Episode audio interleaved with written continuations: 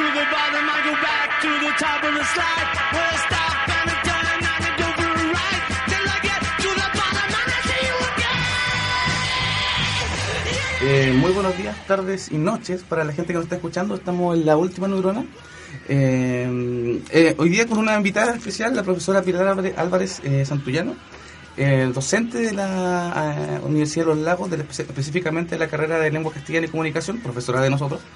Eh, muy buenas, bueno, buenas tardes, profesora. ¿Cómo le va?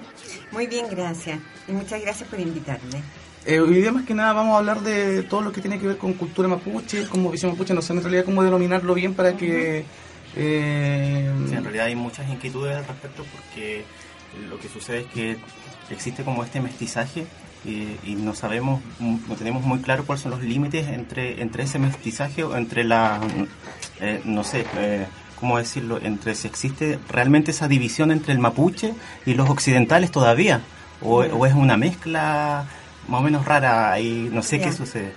Eh, yo creo que podríamos comenzar que cuál es la preguntándole cuál es la visión que tenemos acá acerca de, de los mapuches, eh, contextualizándolo en nuestra realidad de lo más cercano y haciendo la división también, por ejemplo, entre los mapuches de acá, eh, de la zona, en comparación con, lo- con la realidad que sucede, por ejemplo, en Temuco, que son distintas, distintas Principalmente, ¿qué nos caracteriza?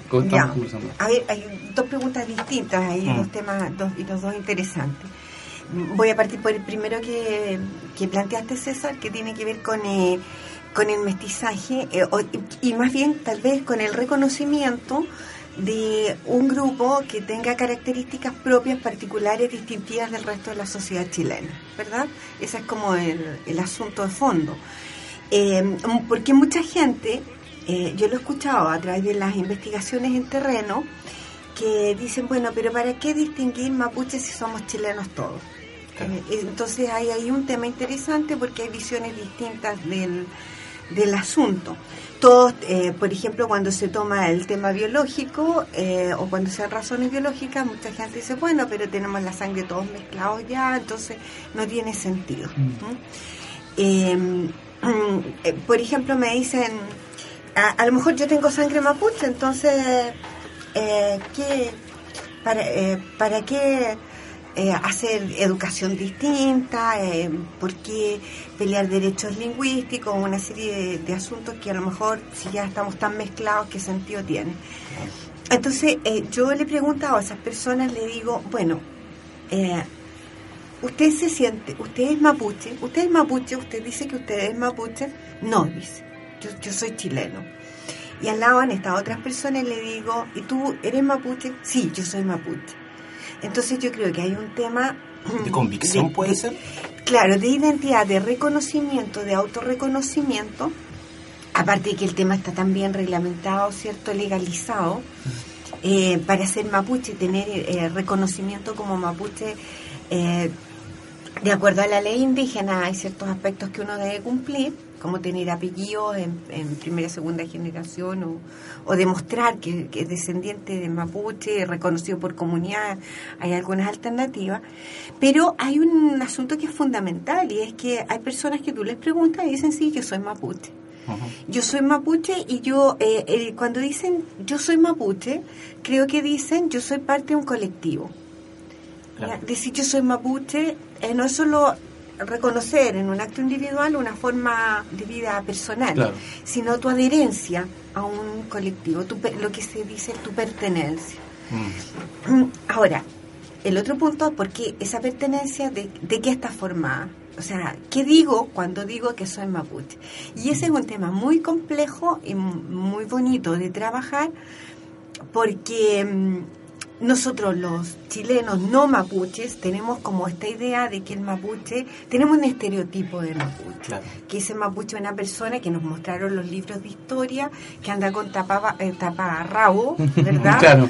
Con el torso desnudo, mm, con el pelo largo, eh, con, con un cintillo y con... eh, y que mm, es muy guerrero también, que son los rasgos de la araucana Claro. que se proyectan en, en el discurso nacional sobre la identidad mapuche y mm, que además vive en una ruca y, y además creo le atribuimos la obligación de seguir viviendo así Es decir, tenemos la O idea sea, de que, que este mapuche. prototipo es nuestro. Claro. Es- o sea, además como chilenos nos sentimos dueños de, de, de esto mapuche que constituye, mucha gente cuando habla en televisión dice nuestros mapuche, nuestros pueblos originarios.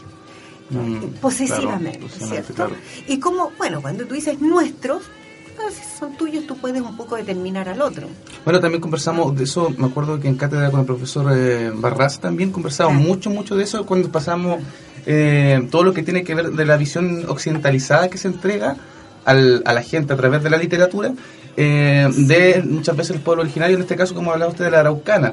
O sea, a partir de esto nosotros tenemos una visión ya hecha desde el español hacia, hacia nosotros. O sea, ni siquiera es como la mirada de que de una investigación o, o, digamos de mm, una mirada que podrían hacer desde el mismo pueblo mapuche, Sí. eh, sino que es la visión del español hacia nosotros, que nosotros también la tenemos ya como instaurada casi como un patrimonio, como el escudo nacional, como la bandera, Exacto.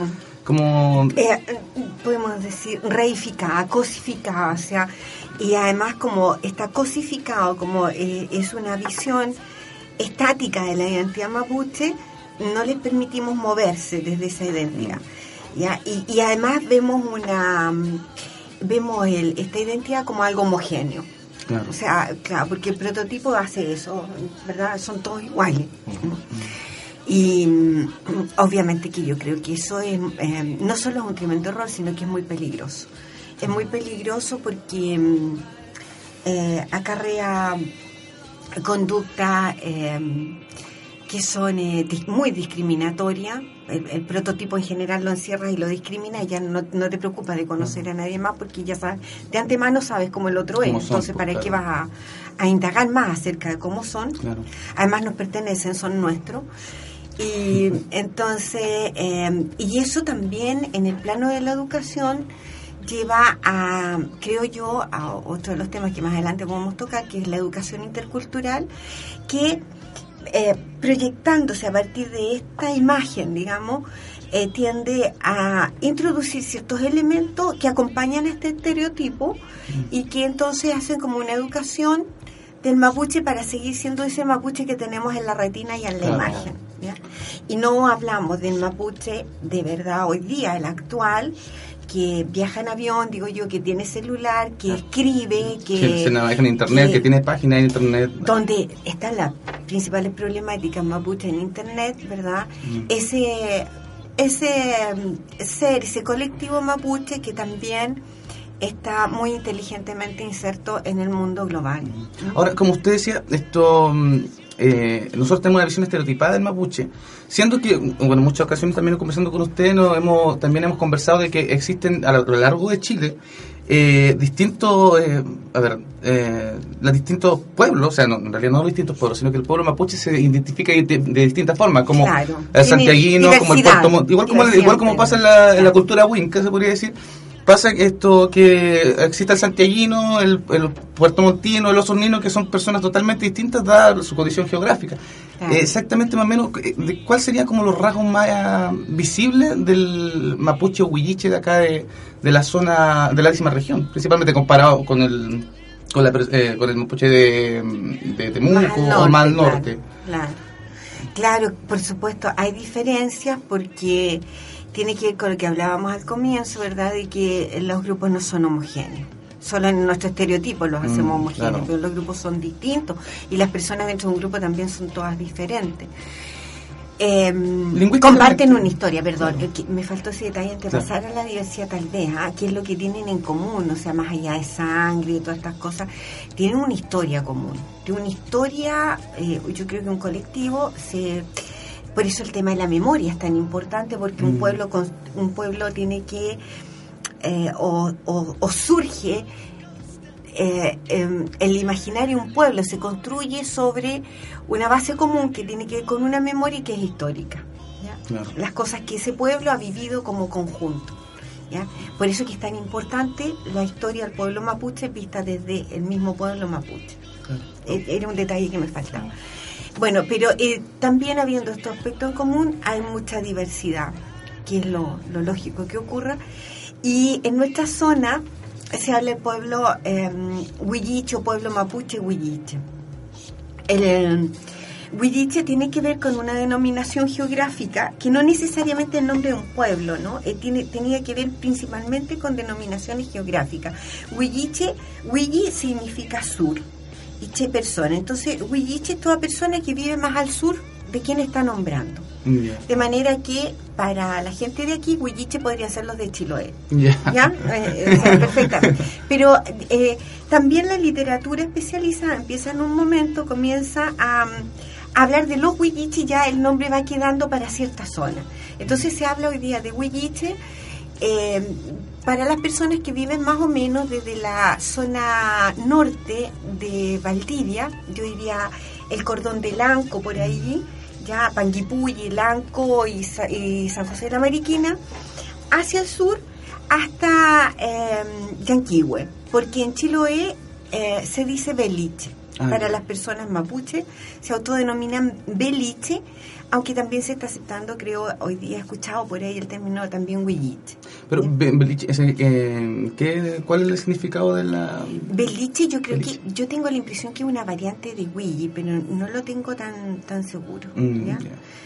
Eh, porque claro, en lo que pasa es que en, eh, el- uno de los aspectos que varía, que cambia, es la lengua, precisamente las pronunciaciones. Mm. Bueno, Eso pasa en todos los pueblos. Tú mismo decías, en Chile eh, Claro. nosotros hablamos una lengua común, ¿verdad? Pero tenemos diferencias, no nos ponemos de acuerdo si se llaman salchicha, cinco minutos o vienesa, por Claro, ejemplo. sí. ¿ya? Oh, en- ma- también en los acentos se nota mucho, en los mucho, ah, el acentos, la forma de hablar. claro, y algunos se sientan en un banquito y otros en un piso. Claro, entonces, claro, una- una- diferentes. en realidad una cuestión eso- natural de eso todo. también ocurre en la lengua mapuche, Sí, claro. claro. Entonces hay estas diferencias lingüísticas de pronunciación ¿y, la, y la lengua ma- mapuche era solamente una lengua que se divulgaba de forma oral o, te- o tenía o escritura. tenía, tenía Mm, escritura? mm, No, escritura en el sentido en que nosotros hablamos de escritura, no. Algunos eh, eh, también dicen que eh, ciertos dibujos constituyen una suerte de escritura, por ejemplo, lo- los de la manta, Ya. ¿ya? Mm. Hay una historia ahí de alguna forma bor- eh, bordada en la manta y quien la lleva en, en- en la tradición más antigua. Que, que, claro, son como ciertos eh, ideogramas, digamos, que, que po- pueden ser leídos, o sea, se pueden leer, digamos, de alguna Claro. manera, como quien diría algo así, como los jeroglíficos, ¿no? Ah, pero, no pero no, Pero no están- tenía un no están- diccionario, no había un No, diccionario. no, no hay. eh, cu- ahora, cuando nosotros hablamos de escritura en el sentido occidental, más bien, no, Mm. no, no la había y los pueblos originarios de América no la tenían prácticamente. Eh, son lenguas orales, pero que hoy día están eh, haciendo todo su proceso de escritura. Y han surgido varios alfabetos, eh, pero el que estamos utilizando hoy día, promoviendo, de acá en nuestra universidad es el llamado Asumchefi, que es el que está so- eh, sancionado por, por CONADI para el pueblo mapuche, porque eh, en realidad cada grupo tiende a generar su propio alfabeto Mm. y ahí tiene que llegar un momento de acuerdo en que haya un solo alfabeto para la lengua porque si no lo contrario atien- atenta contra la estabilidad también de la escritura de la lengua. O sea, si tú tienes muchos alfabetos y te- cada quien escribe a su manera, Claro. ¿ya? entonces eh, terminas fragmentando también el idioma y eso le quita... eh, le quita estabilidad, fuerza. Le quita fuerza, Claro. Sí, todo lo que se fragmenta pierde un poco, Claro. un poco de fuerza, ¿no? Esto, pa- eh, pasando a otro tema, esto hay un tema que, bueno, a mí y al César nos interesa bastante, que es el tema de la literatura mapuche, que que estamos hablando Sí. del lenguaje, que también es un tema súper lindo en cuanto al, al auge que ha tenido especialmente dentro de, de la universidad. Yo no conocía la literatura mapuche hasta que llegué a la universidad, para ser bien franco.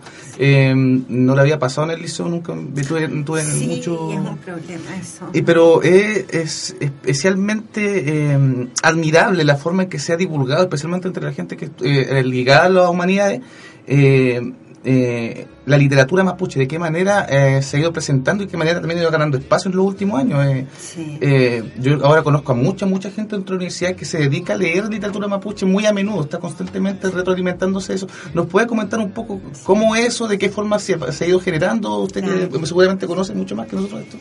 Claro, eh, mira, bueno, a ver, la, la historia de la escritura, el tema de la oralidad escritura es un tema que me interesa enormemente porque estoy trabajando en eso. Yo he estado estudiando los memoriales mapuche.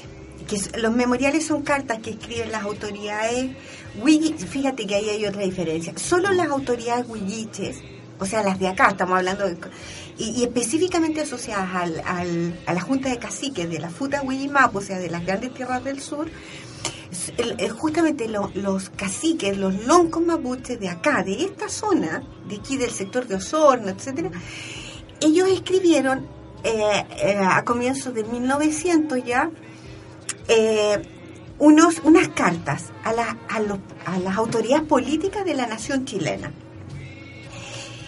Curiosamente, no hay en el país otra situación similar. Es decir, no escribieron estas cartas los loncos de más al norte, de Temuco de, o del Alto Biobío, qué sé yo. No, ni tampoco en Chiloé. Fueron, nacen acá, ¿ya? Y mm, bueno, esa escritura eh, tiene que ver con eh, problemas específicos locales, eh, políticos, donde eh, acá estaban siendo despojados de sus tierras, no tuvieron la suerte, entre comillas, de la Araucanía, que, que fueron eh, ubicados en, eh, en, ¿cómo se llama el, término? En, en- grupos, no en eh, protegido, ya en, eh, en Love, en- entonces, eh, acá no, acá los mapuches huilliche eh, cedieron las tierras a través del Tratado de las Canoas en 1793 eh, de, al- en el sector de la costa, eh, de- o sea, todo lo que forma parte del, ra- del río Ragua hacia acá, Mm. donde estamos hablando, ¿verdad? Y se, eh, y permi- y se, se, eh, digamos, se fueron un poco hacia el lado oeste de Osorno y admitieron el, el- el ingreso de misiones. Entonces ellos firman un tratado que es muy interesante porque ahí hay posiciones diversas también de los mapuches huilliches, está eh, el loco que firma el tratado, pero también está el loco Keipul que no quería que este tratado se firmara, ¿ya? y se llama tratado de paz, pero yo diría que es un acta rendición más bien. Y a, a partir de ahí empieza este, eh, este proceso porque eh, no quedan protegidos, como decía, y eh, entonces ellos empiezan a escribir cartas porque cada vez que peleaban por sus tierras en esta zona, estaba aquí, había un poder local que estaba muy confabulado.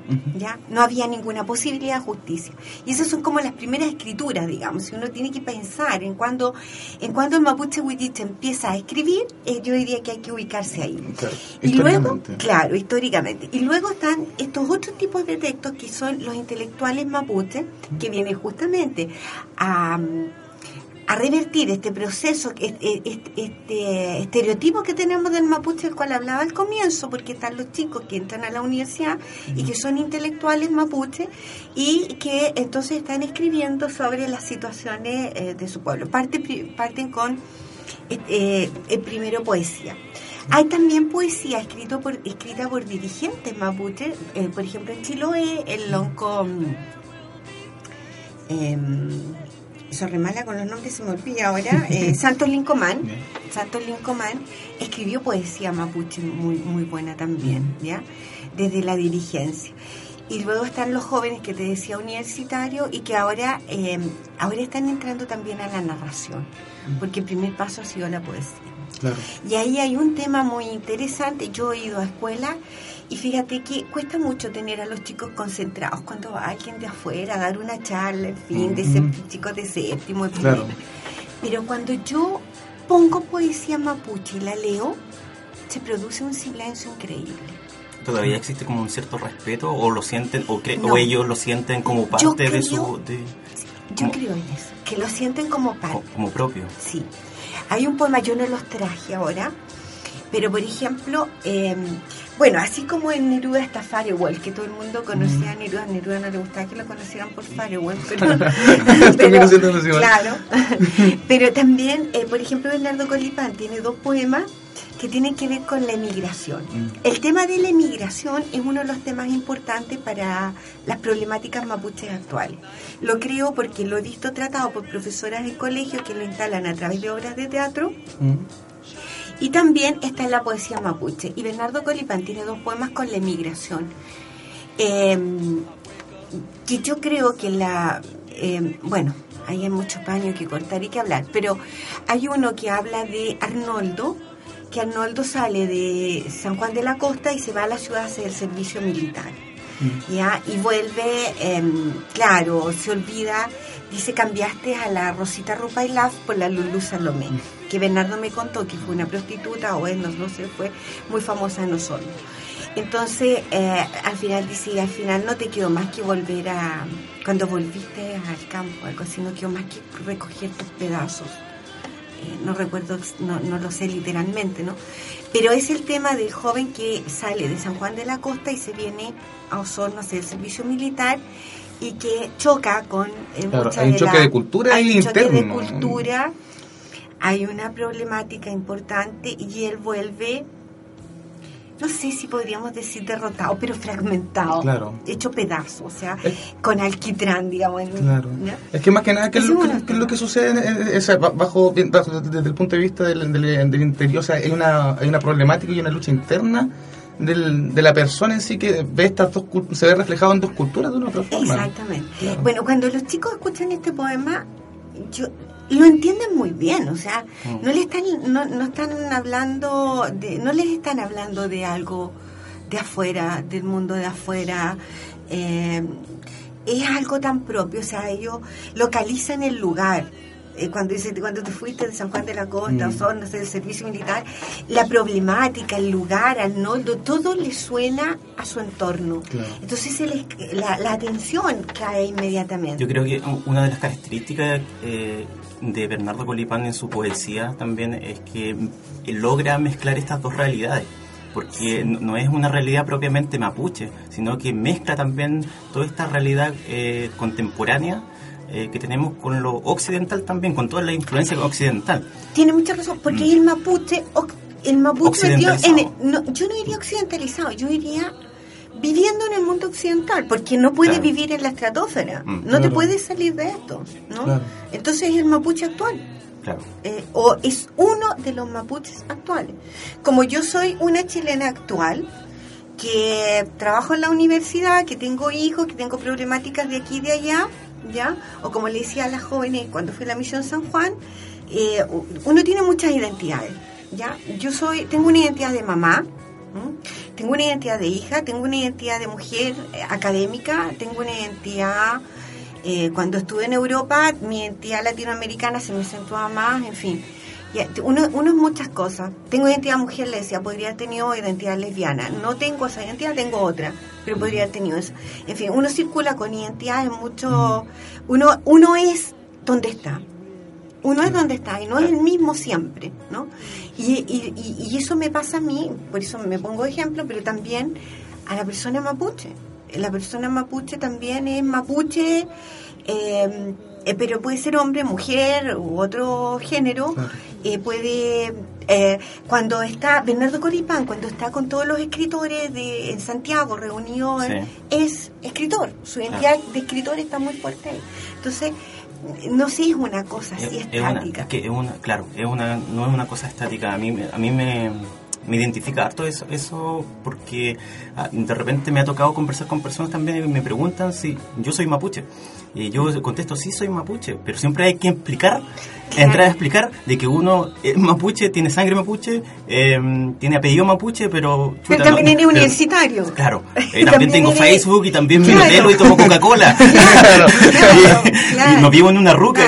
Y también eres hijo, y también eres, qué sé yo, una serie de muchas cosas más. Y no andas con el cartel de hijo, Claro. soy hijo. Claro. Tampoco Claro. tienes que andar con el cartel de soy mapuche todo el día. No, no tienes por qué andar en, en Siempre, eso todo el tiempo. Claro, hay que eh, explicar eso. Cuando como estés discutiendo sobre los mapuches, en tu harás, bueno, miren, yo como mapuche digo que, Claro. ah, ya, si estás peleando por la educación, yo como alumno universitario pienso que, Mm. ¿verdad? Entonces uno hace... Uno va cumpliendo roles dentro de un espacio so- social. pues, no, no, no, Claro, entonces esto de fijar así definitivamente y andar con el cartel Exacto. es una cosa y que atemoriza mucho a los chicos Mm. También.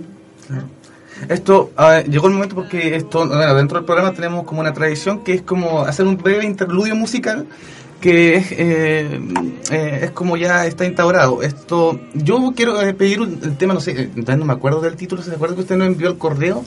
Un tema de, no me acuerdo qué, pero bueno, era un autor mapuche, estaba, Sí, estaba no me hecho. acuerdo cómo se llama. eh, Eh, con ese tema porque no lo puedo pronunciar así que así que lo vamos a colocar esto para por mientras Eh, volvemos en el segundo bloque esperamos que lo hayan disfrutado el primero así que volvemos con ah, hablando de otros temas en el segundo bloque chao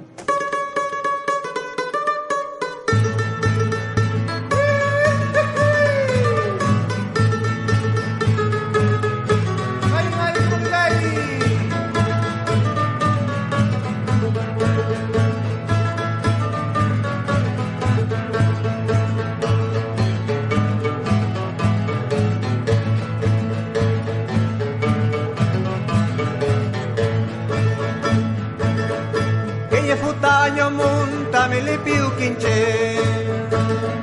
kinya hutanyo mun tamili piu kinche ayo kupanyen penye chenye inye wentu ayo kupanyen penye chenye inye wentu cheo trao mi leye sha la yen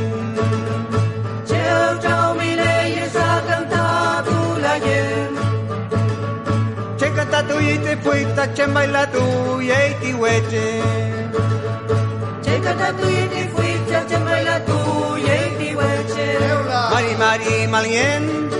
Mari mari buen tu Mari mari la muen Mari mari peñi Cumele Cum Incheca cumele can Cumele caimi Incheca cumele can Mari mari malien.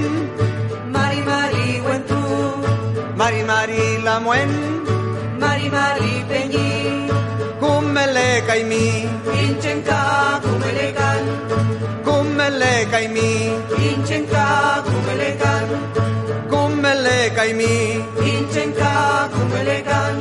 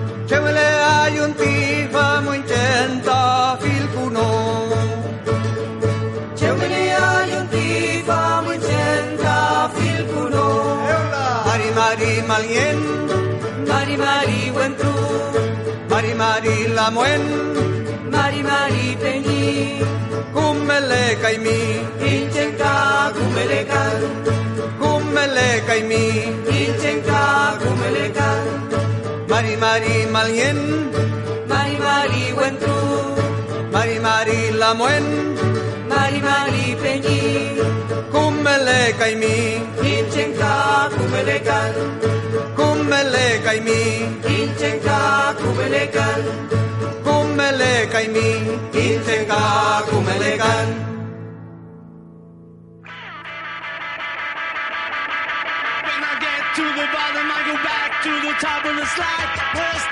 Ya, hemos vuelto de la breve pausa musical. Esto mm, para seguir hablando, abordando el tema de lo que es cultura mapuche y otros también. Pues en realidad mm, se abordan varias cosas eh, como la interculturalidad y también lo que tiene que ver con educación. Así que César se quedó con una pregunta en el tintero, así Sí, que eh, yo quería preguntarle acerca de la palabra Mapudungun o Mapuzungun, eh, ¿cómo se pronuncia? ¿Por qué se pronuncia? O, ¿Cuál es lo correcto, digamos, de, de hablar de, del Mapuzungun o Mapudungun? No sé. Eh, mira, eh, se puede decir Mapudungun, se puede decir Mapuzungun, con una D de dedo, diría yo, ¿ya? o una suerte de Z española. Eh, porque mm, son variantes precisamente eh, geográficas. En algunas zonas se pronuncia D y en otras se pronuncia más bien F. ¿ya? Por ejemplo, mujer se dice domo o fomo. Entonces tú puedes decir Mapudungun o Mapuzungun. Eh, estas variantes de pronunciación hay varias, por ejemplo, eh, a veces también vu con fu. Algunos dicen vuta, vuta wiyimapu y otros dicen futa. La vu fu también varían. En castellano también tenemos esas variantes. Pero Mapudungun o Mapuzungun es el nombre de la lengua, significa eh, habla de la tierra. ¿Ya? Eh, Zungun, Zungun es hablar, asunto, hablar, tiene varios, varios significados, pero fundamentalmente lengua o habla. Y Mapun es tierra. Eh, y también van a escuchar el nombre de Chesungun o Chedungun, con, también con du o con zu, ¿no? que significa eh, Che, persona, Zungun, hablar. Entonces habla de las personas. ¿ya? A veces me preguntan, bueno, ¿el Che Zungun es lo mismo que el Mapu Zungun o no? Eh, y yo digo, eh, sí, los dos nombres son válidos para la lengua, pero Che Zungun es más reducido. Che Zungun se usa en el sur y en el Alto Biobío también le dicen Che Zungun en la lengua. El- pero Mapu Zungun es como un nombre más genérico. ¿ya? Ahora, yo creo que los dos provienen de un término anterior que sería Mapuche Zungun. Que a veces ese Mapuche Zungun, a veces da Mapu Zungun, cae el Che, Mm. y a veces cae Mapu y da Che Zungun. Claro, yo he escuchado muchas veces que algunas personas dicen mapuche son Sí, que- porque ahí está completo. Yo sería que habla de Mm. las personas de la tierra. Ah. Porque los adjetivos van hacia atrás, como en el inglés. En la estructura de la lengua mapuche, eh, el orden es adjetivo y después sustantivo, igual que en el inglés. Eh, mientras que en el castellano el orden preferente es sustantivo y luego adjetivo. Ahora, profe, eh, nosotros sabemos que el lenguaje sirve para construir realidades, ¿cierto? Eh, ¿Qué interés o qué importancia tiene eh, de, de- de enseñar, por ejemplo, la lengua indígena, en, por ejemplo, en colegios eh, básicos y- o interculturales? ¿Cuál es, la, cuál es el interés de, de poder eh, enseñar el- la lengua mapuche, el mapuzungún? Sí, bueno, primero están los derechos de la UNESCO eh, eh, y en los derechos eh, universales, ¿cierto? De que todo grupo tiene y toda persona que pertenece a un grupo tiene derecho a hablar la lengua de su, de su nación, de su grupo, en fin, ¿ya? Eso es una cosa. Eh, hay otra que, mm, o sea, quise decir que forma parte de los derechos lingüísticos de la persona, ¿no? Eh, la, la otra es, mm, mira, hay todos los días está este proceso de están desapareciendo lenguas. Siempre eh, las lenguas han desaparecido, se transforman, ¿cierto? Pero normalmente, eh, históricamente, digamos, eh, había un proceso de desaparición de lengua y aparición de nuevas. Eso está cambiando. Siguen desapareciendo con mayor aceleración cada vez más lenguas, pero no están surgiendo Nuevas. nuevas. Entonces estamos tendiendo, hay una cierta tendencia a hablar menos cantidades de lenguas, que debe estar asociado al proceso de globalización, en fin. Y algunas personas creemos que, que es bueno mantener cierta diversidad. Ahora, no quiere decir que uno esté obligando a los grupos a hablar lengua, pero eh, sí es bueno proteger eh, la diversidad lingüística, porque cuando tú hablas un idioma tienes una visión de mundo distinta a si hablas otra lengua. Las personas que hablan más de una lengua saben que eh, pueden que piensan diferente en las lenguas en que te apoyan. ¿ya?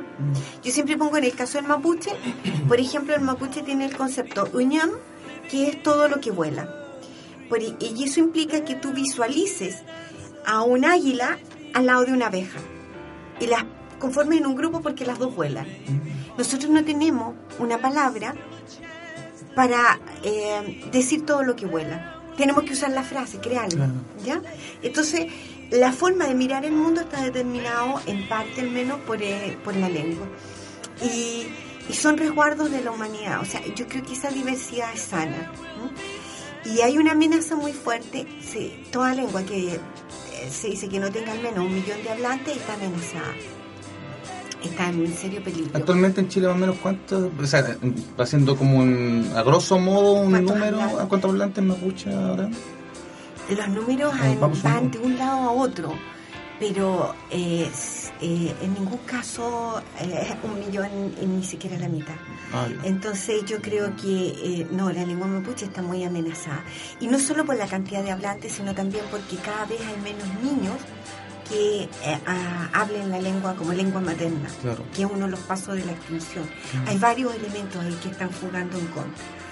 Eh, y lo, a mí lo que también me duele mucho eh, es que las lenguas mayoritariamente habladas y que son oficialmente reconocidas por países eh, son todas eh, europeas, asiáticas. Yo digo indoeuropeas, o sea, lenguas indígenas de Europa, lenguas indígenas de Asia, lenguas indígenas de África, lenguas indígenas de América. ¿ya? Porque tendemos a hablar de lenguas indígenas Mm, por las americanas, ¿no? O a veces las africanas. Relacionando este concepto de indígena con, con, con una mirada bastante No discriminatoria. como en realidad. u como forma. peyorativa. ¿ya? Pero no, el inglés es también una lengua indígena, el francés, todas son lenguas indígenas, son lenguas indígenas de Europa. Y que tienen un mayor prestigio, un mayor, un- tiene un apoyo económico muy fuerte detrás en las lenguas. Las lenguas no son potentes por sí mismas, sino por el grupo que las habla. Claro.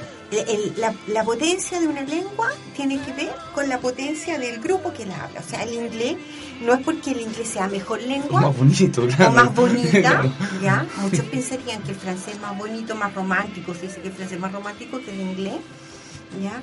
Otros dicen que el alemán sirve más para pensar, para los filósofos, Claro. ¿ya? Y el inglés tal vez para las comunicaciones porque es una lengua bastante simple en realidad. Entonces, algunos ven que no es que el inglés es mejor, si bien el inglés es muy simple, Claro. es muy simple como en su estructura lingüística. Y, pero lo importante, por lo que se hacen fuerte, es por el grupo eh, detrás que lo apoya. Y en ese sentido, por eso que se han revitalizado también lenguas como el catalán, el euskera, está en un proceso, la lengua vasca, ¿cierto?, de fuerte revitalización, porque son grupos que tienen también un eh, mm, nivel económico importante que puede eh, generar política y luego ejecutarla porque tiene eh, la fuerza económica para Claro. hacerlo. O sea, existe una relación absolutamente paralela entre el Canales de el poder. televisión que hablen, eh, canales de televisión donde solo se habla en lengua, Claro.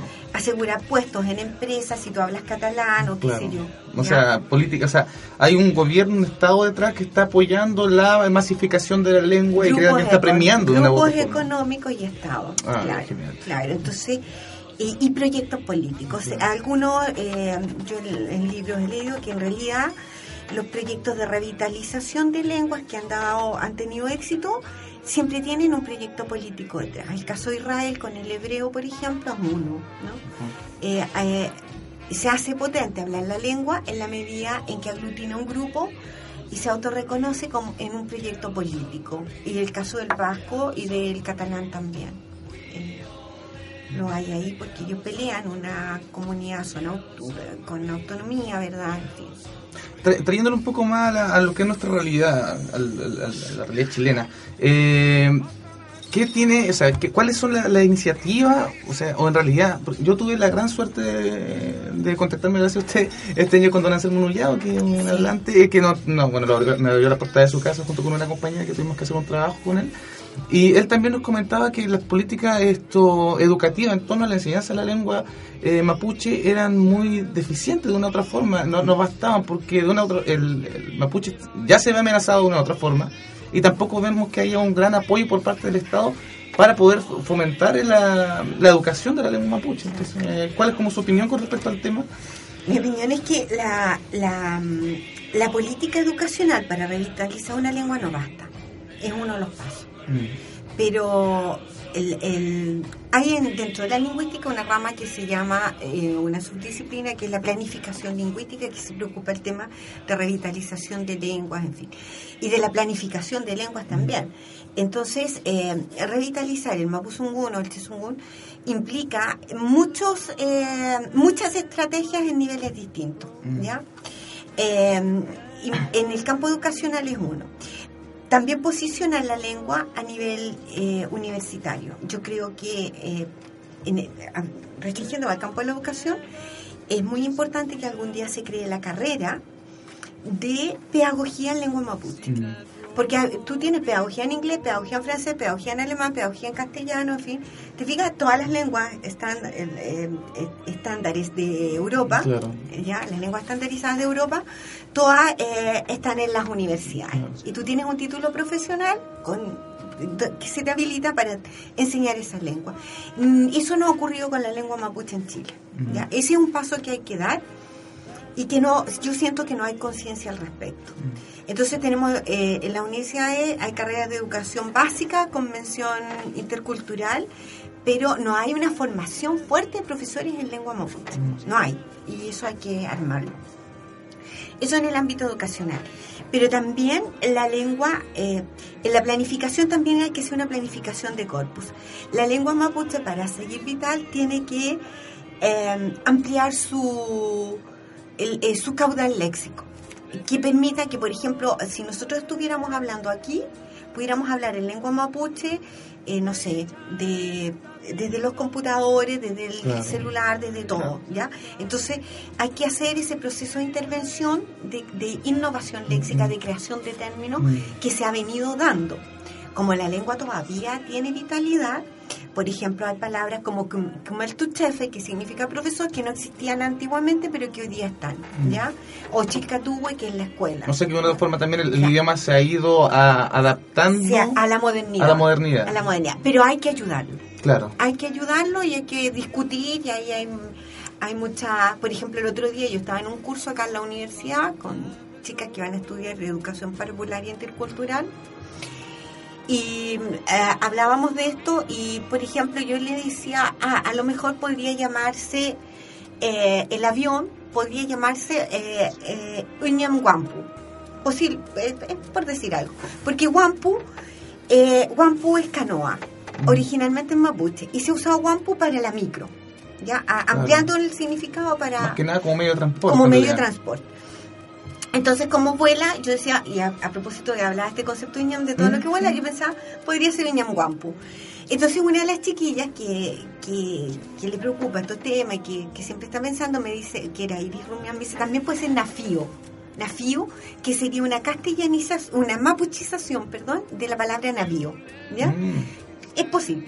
Entonces ahí, por ejemplo, uno tiene que decidir si es mejor utilizar un término que mapuchice un, un elemento del castellano, así como por ejemplo ocurre en castellano que nosotros hemos castellanizado el inglés fútbol, Claro. ¿ya? Mm. Eh, Hacer ese proceso, o crear un término propio con los elementos de la lengua. Todos esos son problemas de la planificación lingüística eh, de corpus ahí, ¿qué, qué palabras? Es que igual esto de repente muchas veces ese proceso se ve un poco truncado en el sentido de que hay pocos hablantes porque no sucede eh, eh, como, como sucede con el español o con el inglés que muchas veces el, el- el idioma sigue un curso natural de, de transformación que no sé pues, no sé pues, como decía usted la palabra fútbol nosotros que castellanizamos basado en una neces- necesidad Claro. y se va haciendo también de origen popular de una u otra forma Sí. esto Nadie hablaría del balompié. Mm, Claro, por ejemplo, entonces esto, de repente ese, ese proceso, en el, en el caso de la lengua mapuche, se ve un poco truncado en el sentido de que no somos capaces de ocupar el mapuzungún de día a día.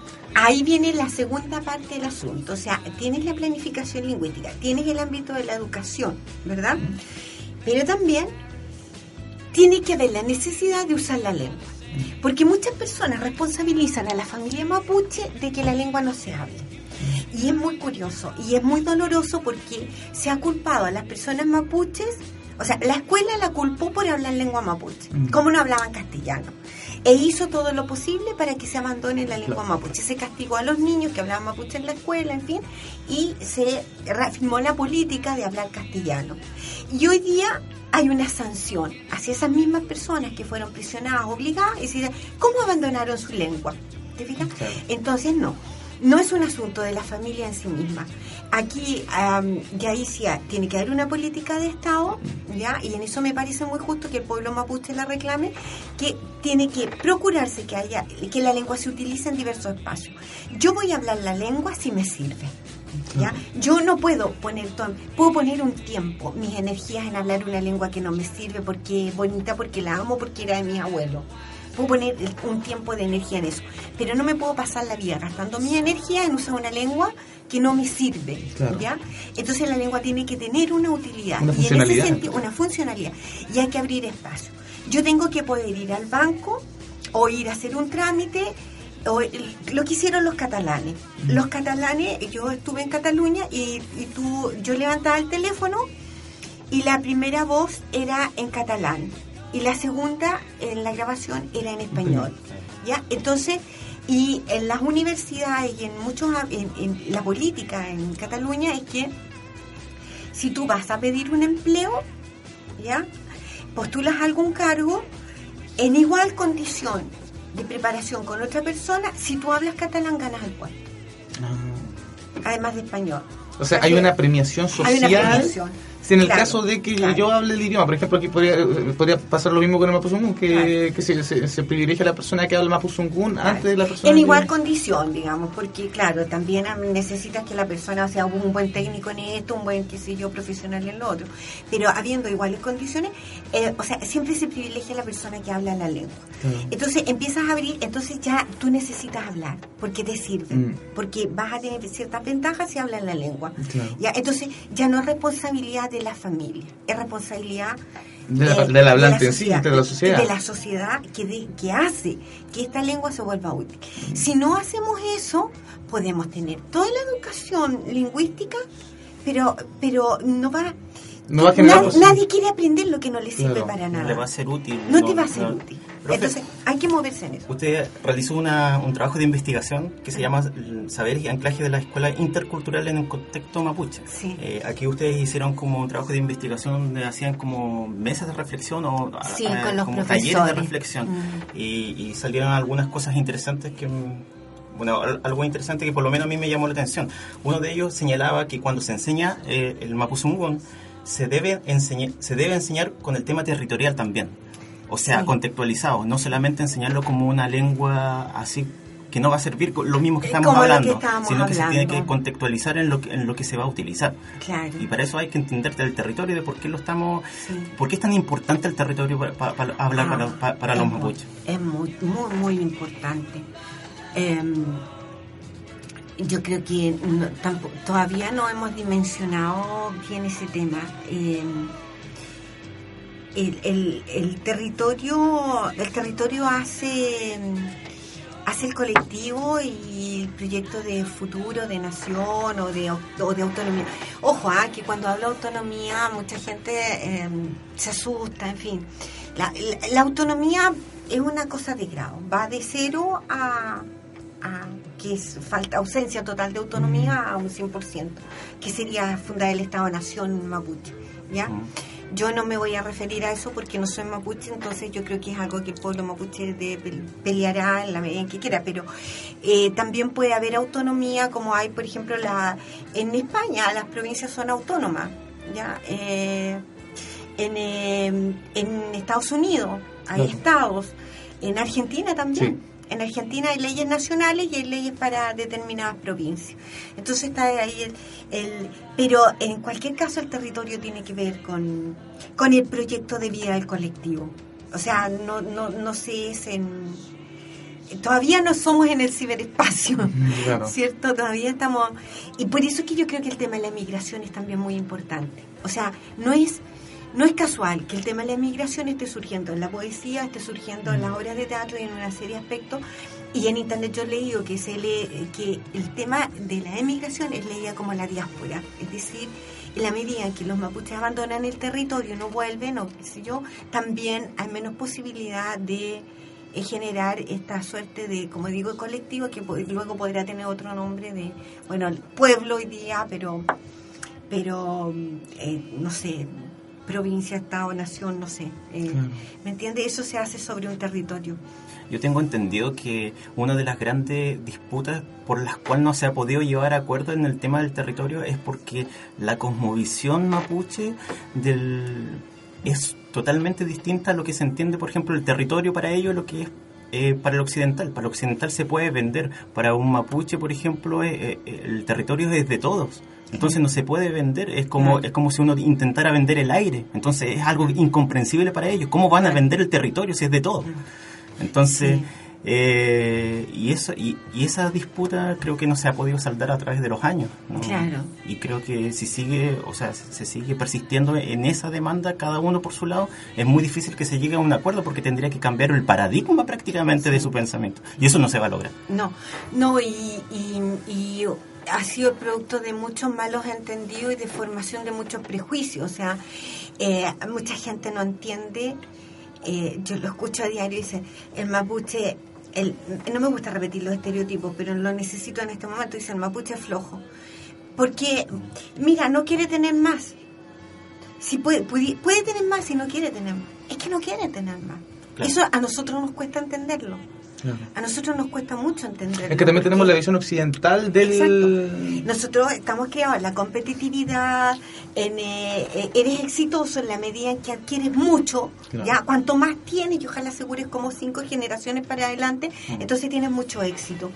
Y, y, bueno, y hemos perdido en otras cosas.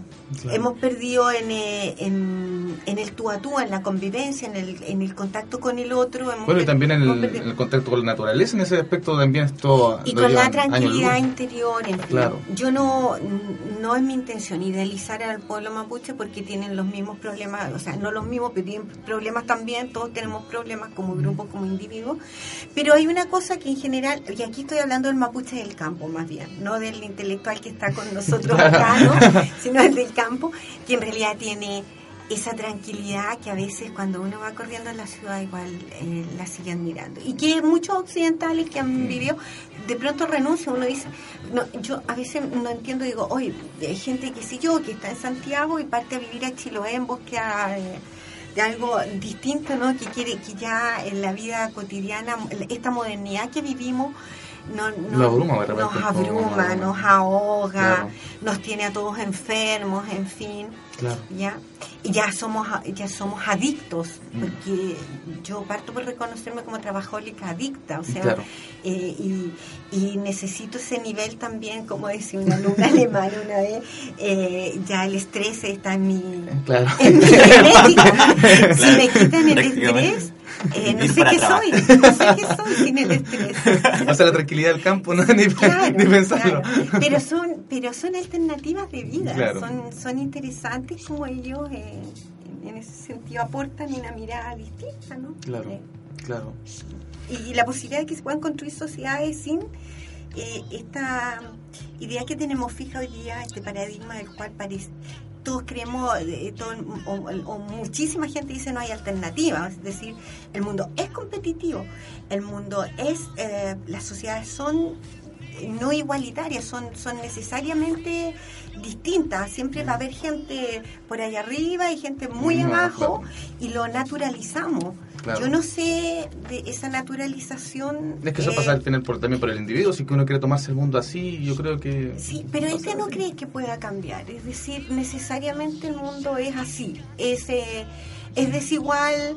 Eh, tienes que luchar de una forma descarnada para poder tener éxito, sacrificar todo, en fin. Eh, Bueno, yo mm, no lo sé, no tengo soluciones.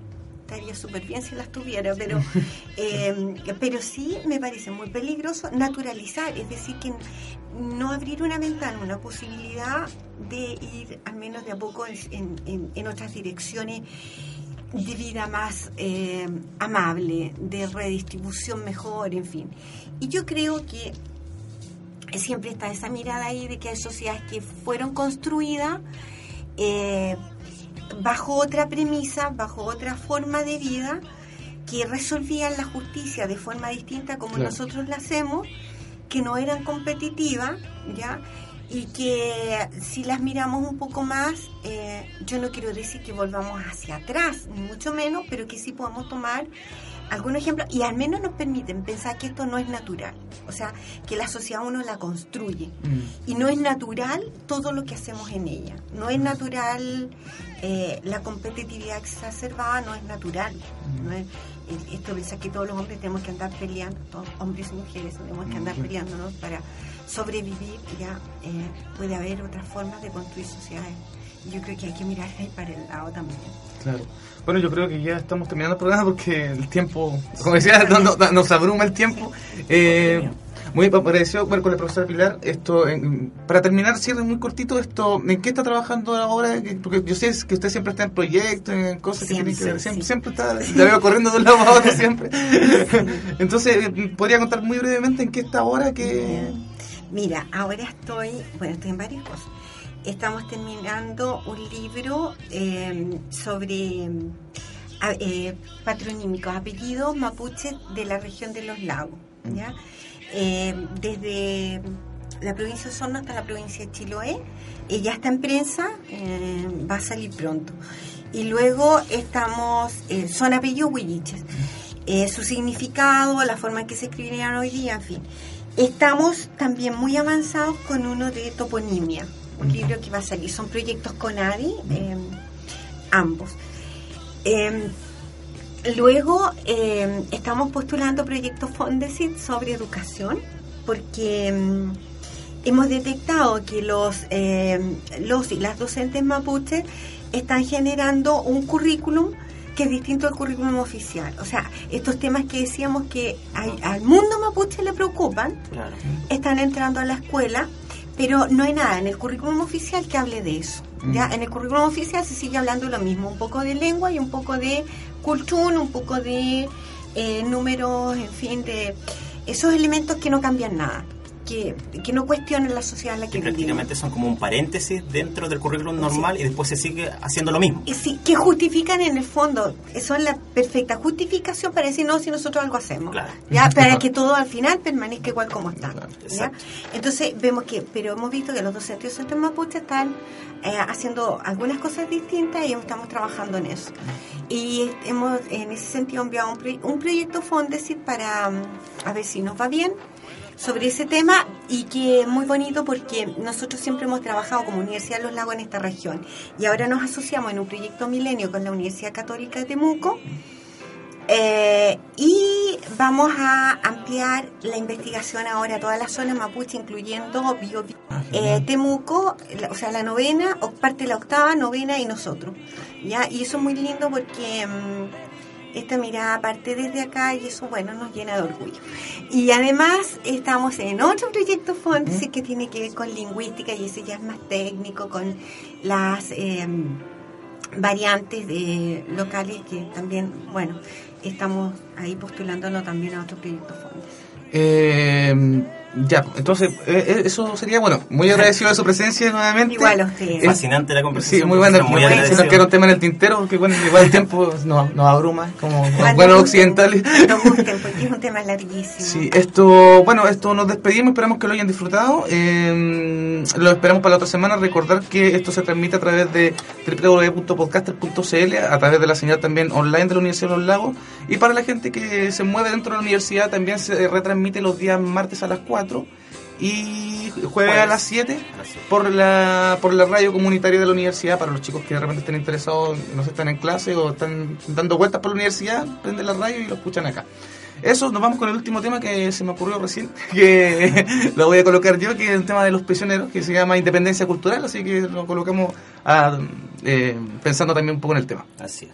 Eso. Nos vemos. Nos vemos, chao, Nos vemos, Chao, estamos viendo. Chao. Chao. Y ahora, en Radio Consult, y solo por ser hoy, 18 de septiembre, presentamos al grupo local Los Prisioneros y su nuevo simple, Independencia Cultural.